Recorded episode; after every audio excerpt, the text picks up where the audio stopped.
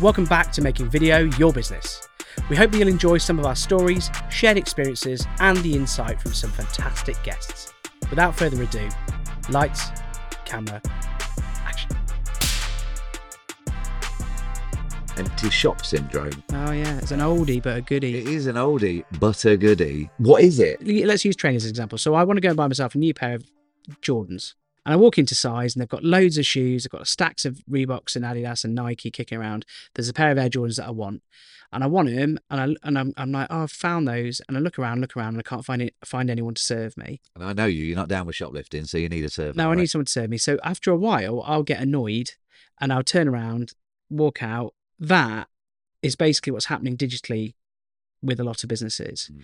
So if you go to a website and you land there and you're wanting to buy something, a service or a product, and you spend a load of time trying to find a face, it will annoy people.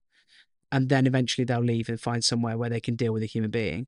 Because even now, that's fine when it's sort of commodities, 10s, 15s, 20s, 30 pounds is budget. small yeah. budget, small small ticket items, Yeah. yeah. But when you want to buy a car, You want to interact you want to see a person. When you go want to buy a house, you know, particularly things like double glazing, when you're going to spend two or three grand, or you're going to have a new garage door and it's going to be a thousand quid, or a new front door, they're crazy money. Aren't they just? Oh my god, it's so My much just paid like 18. I mean, it's a lovely front door. It's like 1800 quid. I mean, I've never bought a front door before, No. so I don't know whether that's expensive. my house came with one. yeah, likewise. That was quite good. Um, I was pleased not to have to buy one, but I would care. Like I had a new garage door two years ago, Yes, yeah. and I went to a company where I knew one of the staff because he's a friend of ours, and I yeah. went there, and I didn't even look elsewhere. And it goes back to that age old no like and trust, and empty shop syndrome feeds into that no mm. like and trust. If people know who you are, they understand your face, they've seen your face. They trust that you're going to provide them with the service or product that they want at the price point that they want to buy it. They're far more likely to do business with you if they can put a face to a name, particularly when you start thinking about what we classify as a significant amount of money. So £500 plus. Yeah. Yeah. So we're talking a homepage with, or a website, sorry, with six pages, maybe about us, gallery, Yeah. what we sell, about you know our history, Yeah. whatever, home.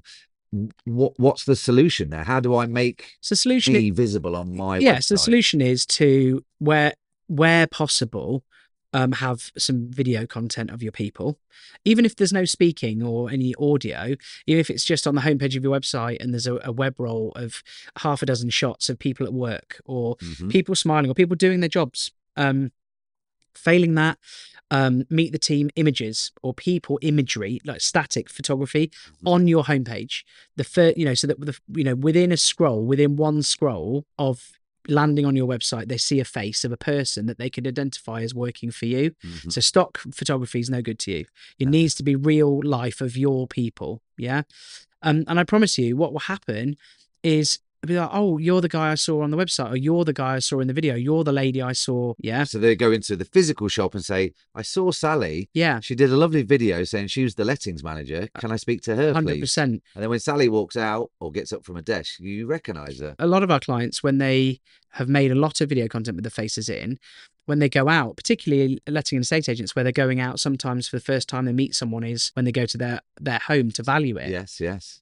They open the door and say oh vaughan oh ian oh adam it's so great to meet Thanks for me. coming. thanks for like coming you've done them a favour. yeah because they've seen so much of you they feel like they know you you know a Mhm. bit like um you know seeing graham norton or you know or holly willoughby on on the television you'll feel like you know them a little bit you can't get that your team are trustworthy and nice from just seeing your product No, very true. and that's the key you know and that's the key and trustworthy trust is at the top of the pyramid you know And you, it might be an obvious question, but should I bury this video content in the third, fourth, fifth tab on my No. website? homepage homepage Because because it will give you a great return on your investment. Um, it will improve your Google SEO. It used to be that embedding video content on your homepage gave you a 65 to 85% uplift. That stat is lower now. It's around 53% But- because the volume of video content increased. as soon as you But land, as soon as it's there, yeah. But there you have to greet think you. about if you if you go away now, anyone going watching this or listening to this goes away now and they look at their business and they look at their competitors and see if their competitors have got video content on their homepage.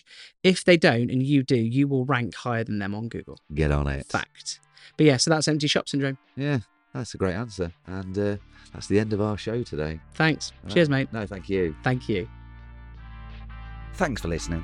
We hope you've enjoyed our podcast and you'll join us again for some more hints, tips, and advice about making video your business. Okay, that's a wrap. Let's cut it there, guys.